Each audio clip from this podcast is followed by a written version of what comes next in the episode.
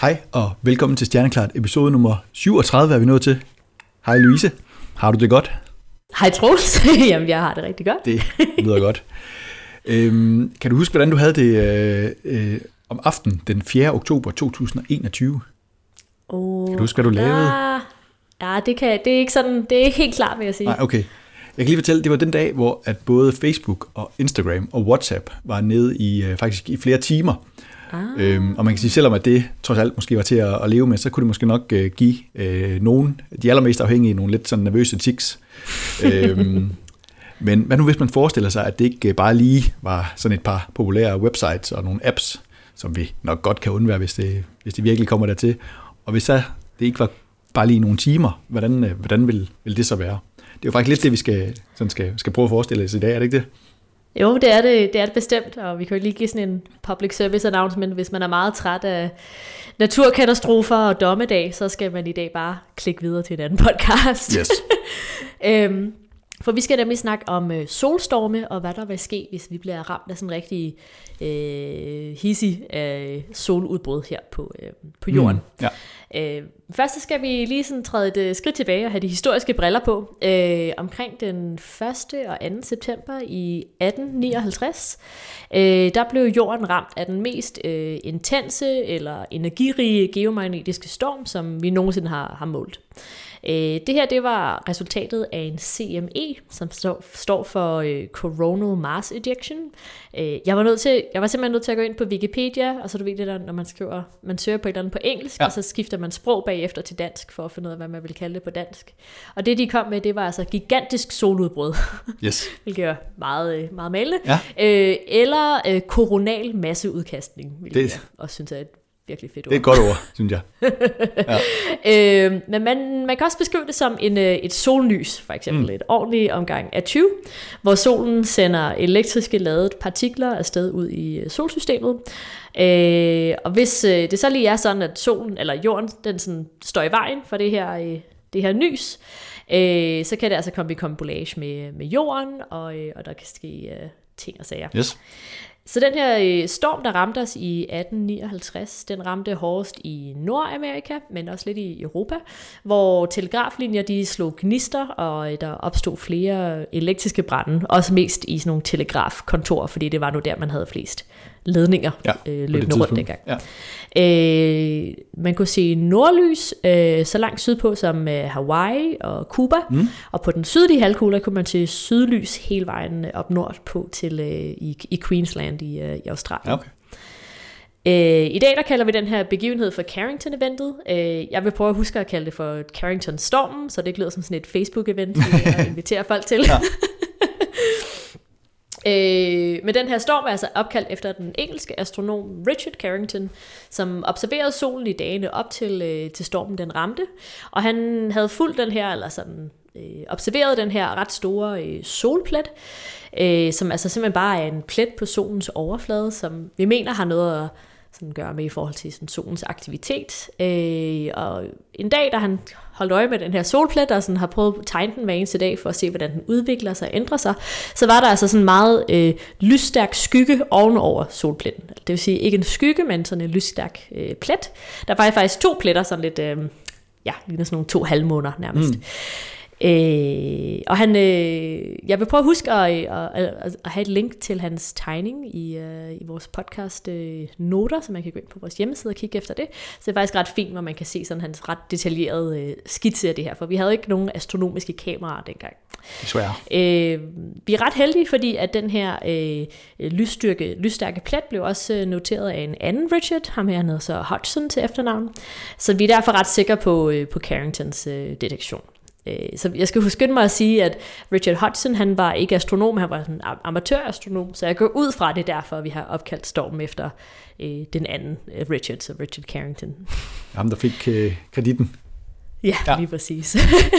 Det er faktisk meget fint, de to, deres observationer blev udgivet i Monthly Notices of Royal Astronomical Society, som er et astronomisk tidsskrift, der stadig eksisterer i dag.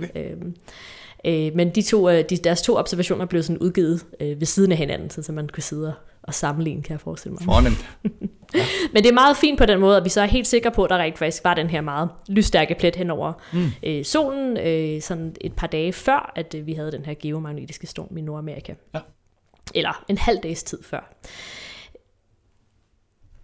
Det skal også lige huskes at sige, at de her detektion af Carrington og Hodgson, det er den første gang, vi nogensinde har observeret et soludbrud. Så der er sådan ret mange firsts i den her historie, så meget, meget cool. Ja. Men sammenhængen mellem CME'er eller soludbrud og så den geomagnetiske aktivitet her på jorden er stadig var ret svært at bevise i ret lang tid, og teorien var anset kontroversiel i ret mange år, men nu er vi sådan ret sikre på, at det er sådan, det hænger sammen. Så ja, hvad er en solstorm? Hvad er det her sollys, jeg bliver ved med at snakke om? Det gør, vi skal lidt mere i detaljer med det. Ja. Så solens overflade består af plasma, som jeg godt kan lide at tænke på som sådan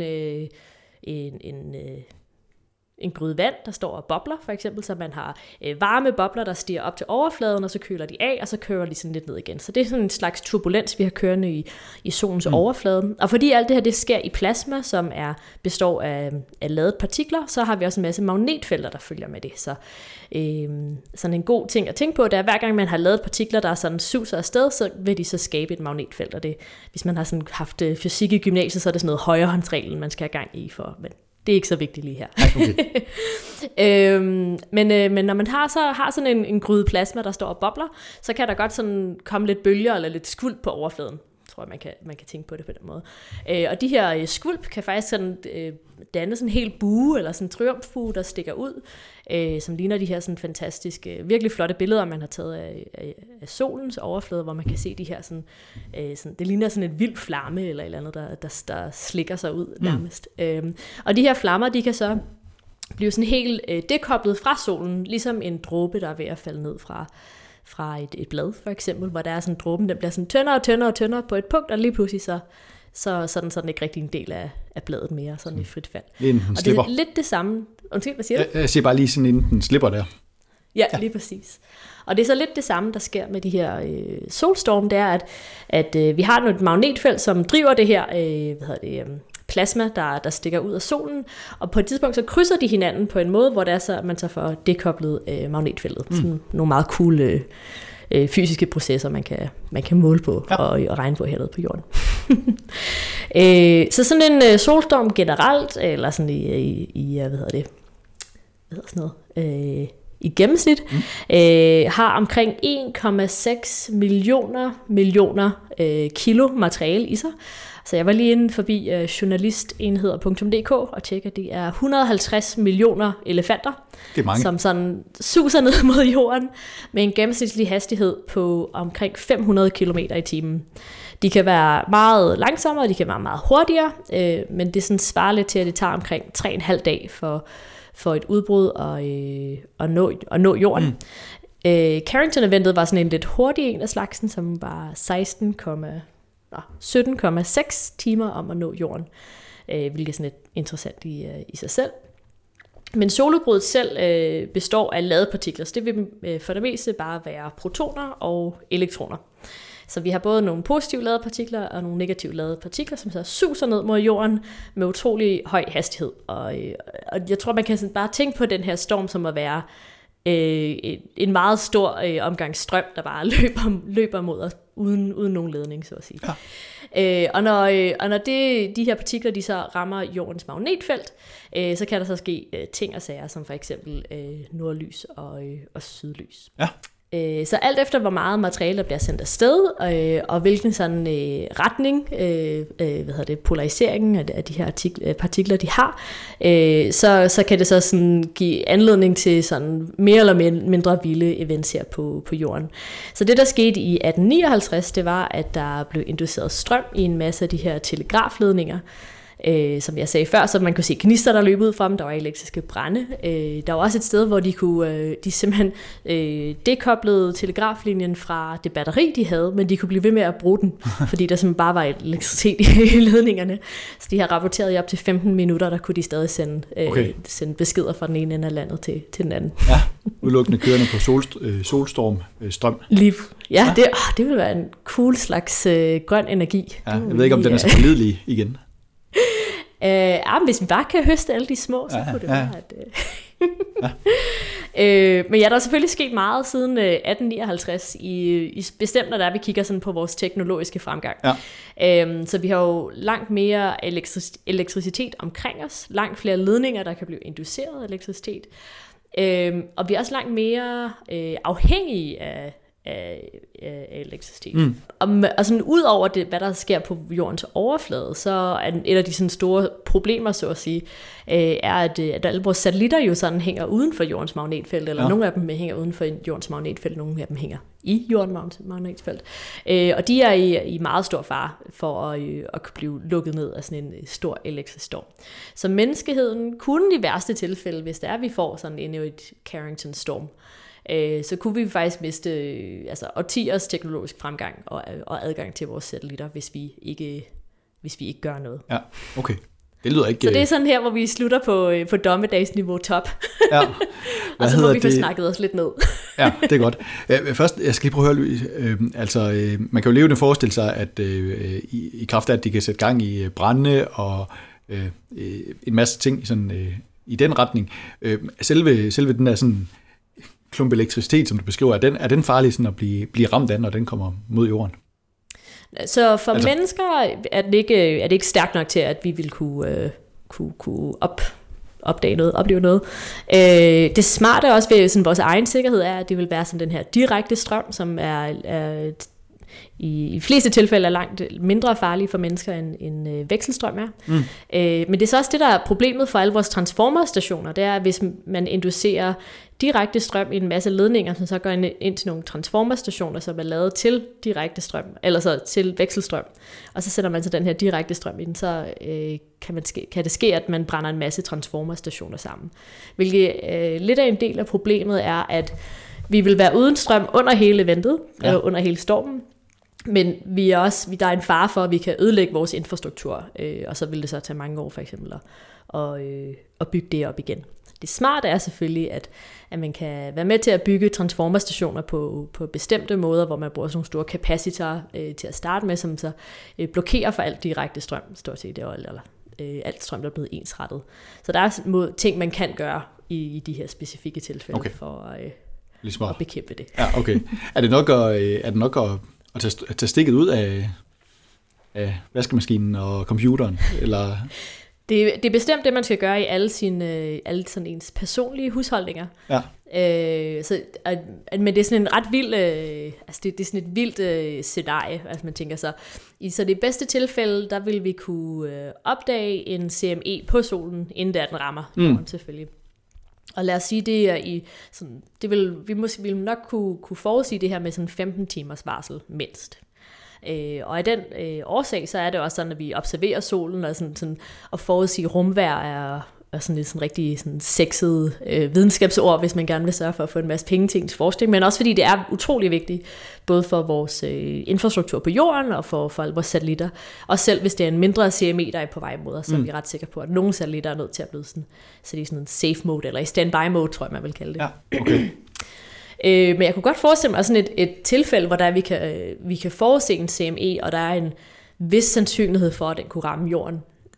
Så kunne jeg godt forestille mig, at der vil komme sådan en sms fra politiet, der siger, nu skal I hive alle stikkene ud derhjemme. Ja. Hvilket var en virkelig vild ting at opleve. Ja. Men så er det også vigtigt at selvfølgelig, at folk de sådan... Jeg kan godt lide at fortælle folk om solstorm, selvom det godt kan være lidt dommedagsagtige ting at snakke om, men det ville være fedt, hvis der er, at folk har hørt om det her før, og sådan siger, men jeg synes nok, jeg har engang hørt den her podcast om solstorm. Ja, lige præcis. Ja. Men det er sådan mest for at forebygge elektriske brande i folks egen hjem, og for at passe på ens egen udstyr, så at ens computer den ikke brænder sammen, eller fjernsynet også virker dagen efter. Ja. Har vi en fornemmelse af, hvor tit at de her sådan en i den her altså nu er det 100 det er 150 år siden at vi havde en af den her kaliber. Det er i hvert fald der hvor det her event ligesom var. Jeg ved ikke om der har været nogen af samme siden, men hvor hyppige er de? Ved man? Så sådan CME'er generelt, der har vi cirka en om dagen, sådan af alle mulige slags størrelser. De fleste af dem er meget, meget små. Der har vi cirka en om dagen i øjeblikket, og når solens aktiviteter sådan på på topniveau, så er det omkring 3 CME om dagen. Men sådan et soludbrud af en Carrington-begivenhedskaliber sker cirka en gang hver 150 år. Ja, okay. Så lige ja, lige præcis. Det er sjovt, at de to tal, de sådan lige liner op. Okay. Altså Carrington-eventet er nu 163 år siden, må det være. Ja, okay. 62 år siden, ja. 162 år siden. Og det betyder selvfølgelig ikke, at der skal ske et soludbrud af den slags hver eneste 150. år. Ah, nej. Men det er i hvert fald sådan et af de scenarier, hvor det er et spørgsmål om, hvornår det næste det sker, og ikke sådan, om det sker. Men jeg kan give dig nogle sjove eksempler på sådan ret store solstorme, som vi har oplevet i sådan i nyere tid. Jeg har lige et spørgsmål først. Ja. Hvordan, når nu det her det er det første, man ved, at der eller man ligesom har registreret, hvordan ved man så, at der går cirka 150 år imellem? Ja, det er et godt spørgsmål, Troels. Ja, tak. Så vi kan jo observere andre stjerner end solen, alle mulige slags stjerner, som vi mener sådan, minder om solen på mange måder, og så simpelthen lave statistik over, hvor tit de har store soludbrud. Så der er vi jo heldige, at vi har rigtig, rigtig mange at vælge imellem, og så derfor så er det bare et spørgsmål om at have nok stjerner, man kan tælle, og så selvfølgelig have en eller anden forudindtagelse om, at de her stjerner minder om solen. Så det er mest det er baseret på, men man også simpelthen kunne gå tilbage i historien og prøve at kigge på, hvornår er store nordlys-events blevet rapporteret for eksempel, og man har også kigget på iskerner fra Grønland og Antarktis, hvor man har prøvet på at se, om man kunne detektere store solstorme. Også fordi vi er virkelig interesseret i, sådan fra et lidt mere sådan akademisk synspunkt, i hvilken sådan mening har de her solstorme for liv på jorden og for muligheden for at udvikle liv. Det er faktisk sådan, at hvis man kigger på M-stjerner, som er de her meget små røde stjerner, som vi har snakket lidt om før, som der er utrolig mange af i vores galakse, og det er sådan meget sådan oppe i tiden i øjeblikket at leve efter, og kigge efter planeter omkring de her stjerner. Fordi vi mener, der kunne være rigtig mange planeter, som er i den beboelige zone omkring de stjerner. Men nogle af de her M-stjerner, de har altså det, der svarer til en Carrington Storm en gang om dagen. Okay. Hvor vi har sådan lidt en idé om, at måske ville det være meget svært at lave kompleks liv på nogle af de stjerner, og måske ville man sådan have en eller anden sådan høj energisk stråling, der bare vil være der hele tiden, og sådan helt slå kompleks liv ihjel. Så sådan at kigge på solstorm, der er vi heldige, at vi kan kigge på en masse andre stjerner. Ja, og lære noget der. Okay. Ja. Så.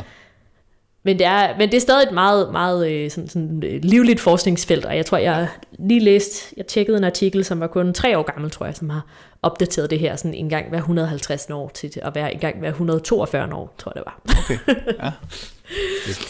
Men jeg tror, det der er med solstorme eller soludbrud, som sådan en naturkatastrofe eller noget, man skal sådan bekymre sig om, i forhold til, lad os sige, at blive ramt af en komet eller en asteroide, det er, at de her solstorme er stokastiske begivenheder. Så det vil sige, at der er en eller anden underliggende tilfældighed, som vi ikke rigtig kan finde ud af at forudsige, fordi det ikke er et forudsigeligt begivenhed på den måde. Så det er også, jeg tror, det er derfor, jeg tænker i hvert fald på de her 2 risiko, som at være fuldstændig forskellige, fordi vi kan i hvert fald sådan holde øje med alle asteroiderne og kometerne omkring os, så vi har sådan ret god sandsynlighed for at kunne forudsige det sådan flere år, inden det rammer os. Men man kan ikke forudse en solstorm, før den rent faktisk er gået i gang. Nej, man kan ikke på en eller anden måde, altså man kan sige med asteroiderne kan man jo ligesom se på banerne og lære dem at kende og regne fremad på den måde. Men den måde, du beskriver solstormen på, minder den nærmest om altså det der en bølge eller en tsunami eller sådan et eller andet den stil. Altså, så det er måske lidt i den retning, man skal tænke det. Ja, lige præcis. Og så tror jeg, altså den anden del af det så, at når en solstorm den rammer jorden, hvis der er et rigtig stort event, jamen, så er det sådan, de snakker om hele kontinenter, der kommer til at være påvirket, og ikke sådan, sådan meget, meget globale events, må man sige. Hvornår ved man, at om det er en lille solstorm, der rammer, eller en meget stor solstorm, der rammer? Ved man det, når den forlader solen, eller ved man først det, når den rammer jorden? Så vi kan sige noget om sådan, mængden af materiale, der suser afsted, og det har højst sandsynligt sådan en ret god korrelation med, hvad der vil ske på jorden, når det rammer. Men vi vil faktisk ikke... Jeg nævnte lidt det her før med, hvordan de her partikler de er polariseret. Det vil sige sådan, om det magnetiske felt løber den ene eller den anden vej stort set. Og det ved vi ikke før, jeg tror det er 15 minutter før, at det når jorden, fordi det er sådan der, vi har satellitter, der kan måle det for eksempel. Okay. Noget andet, der er lidt svært at regne på, det er jo også det her med, at lad os sige, at så en solstorm, det er et udbrud på solens overflade, men solen roterer jo også. Så det er ikke sådan, at den her solstorm, den bevæger sig ikke bare sådan i en ret linje. Vi tror, de sådan, måske sådan lidt sådan, eller en spiral, eller sådan noget, der minder lidt om sådan en Fibonacci-spiral i en solsikke. Og så bevæger jorden sig jo også i forhold til solen i den tid. Så det er sådan det der med lige at forudse, om det sker sådan i dag eller i morgen, eller sådan. Det kan være ret... challenging. Svært, lige præcis. Perfekt. Udfordrende. Ja. Det. Udfordrende, ja. Det er ikke et problem, det er bare en udfordring. Nej, det er en udfordring. Nå, jeg afbrød dig lige det, du skulle til at nævne nogle nævneværdige solstorme.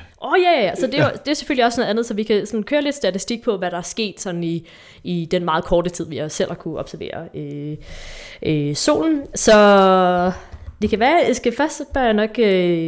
Faktisk ret sådan for nylig.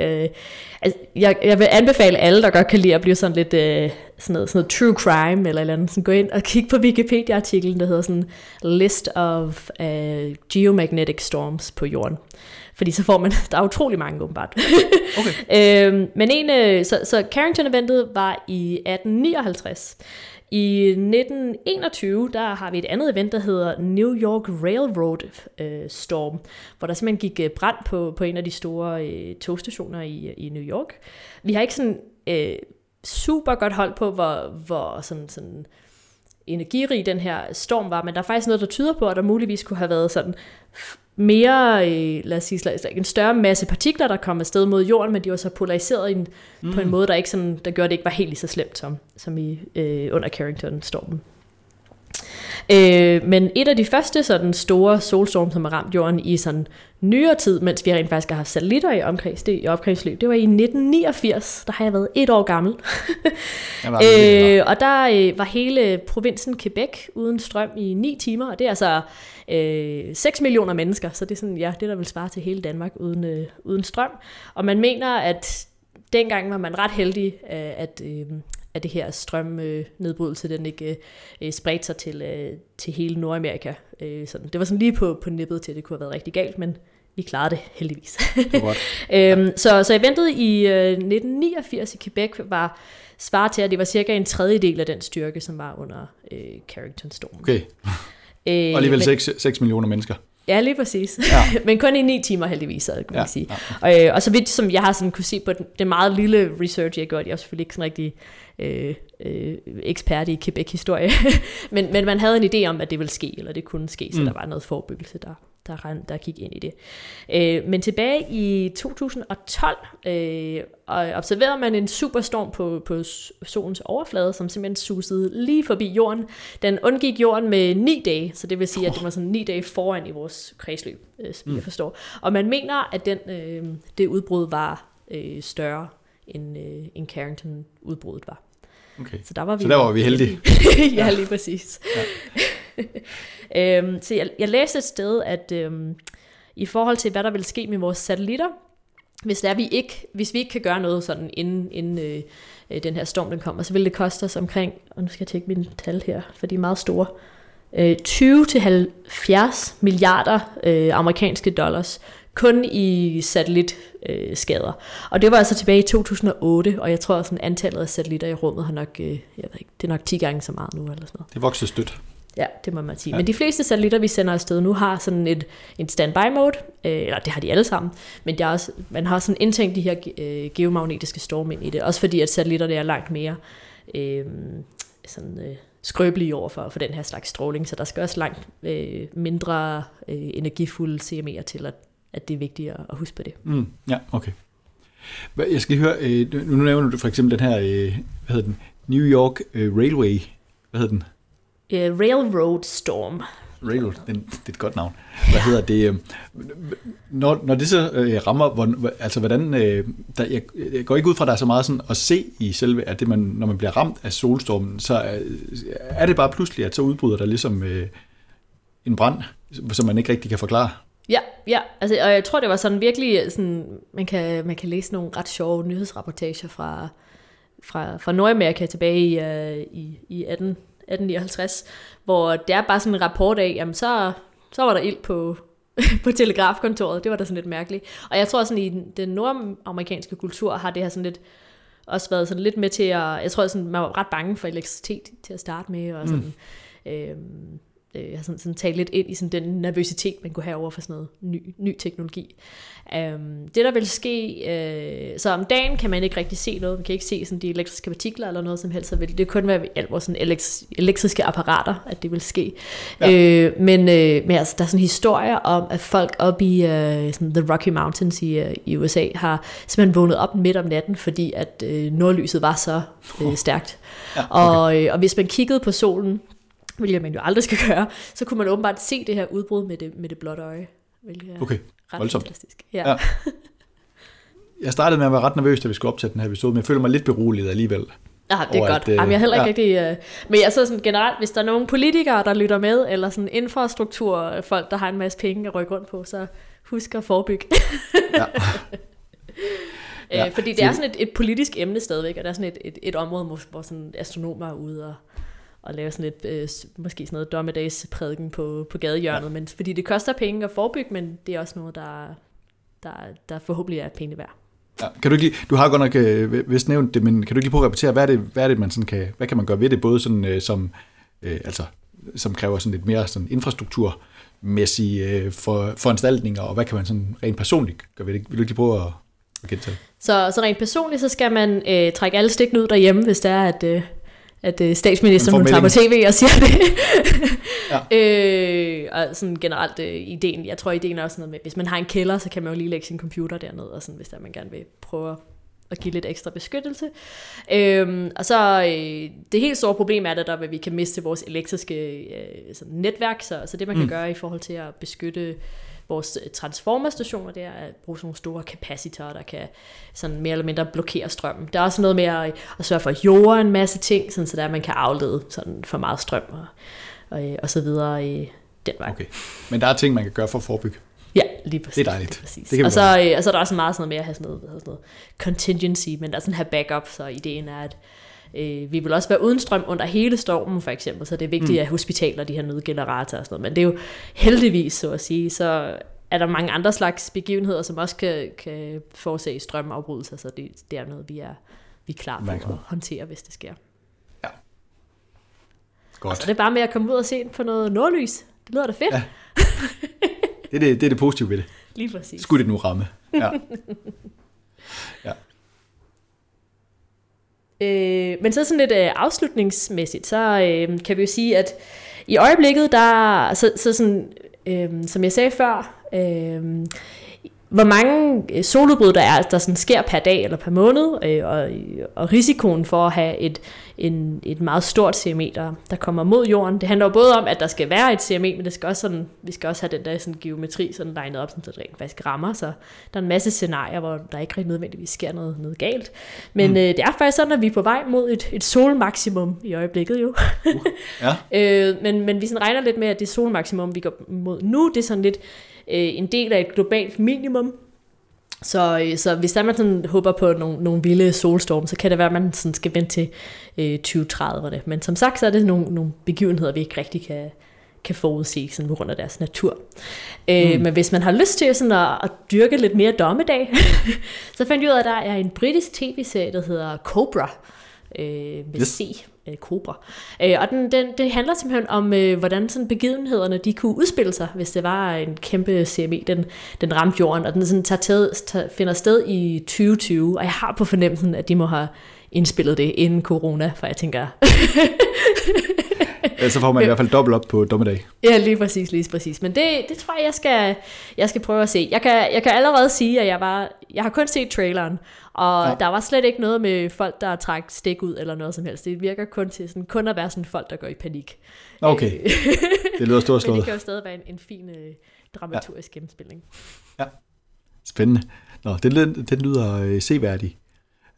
Og så selvom at du har fået mig beroliget lidt, så håber jeg alligevel, at på trods af måske en flot nordlys, så håber jeg nu alligevel, vi går lidt fri for sådan en helt stor CME. Det vil være helt fint. Tak for gennemgangen, Louise, og tak for i dag. Tusind tak, Troels.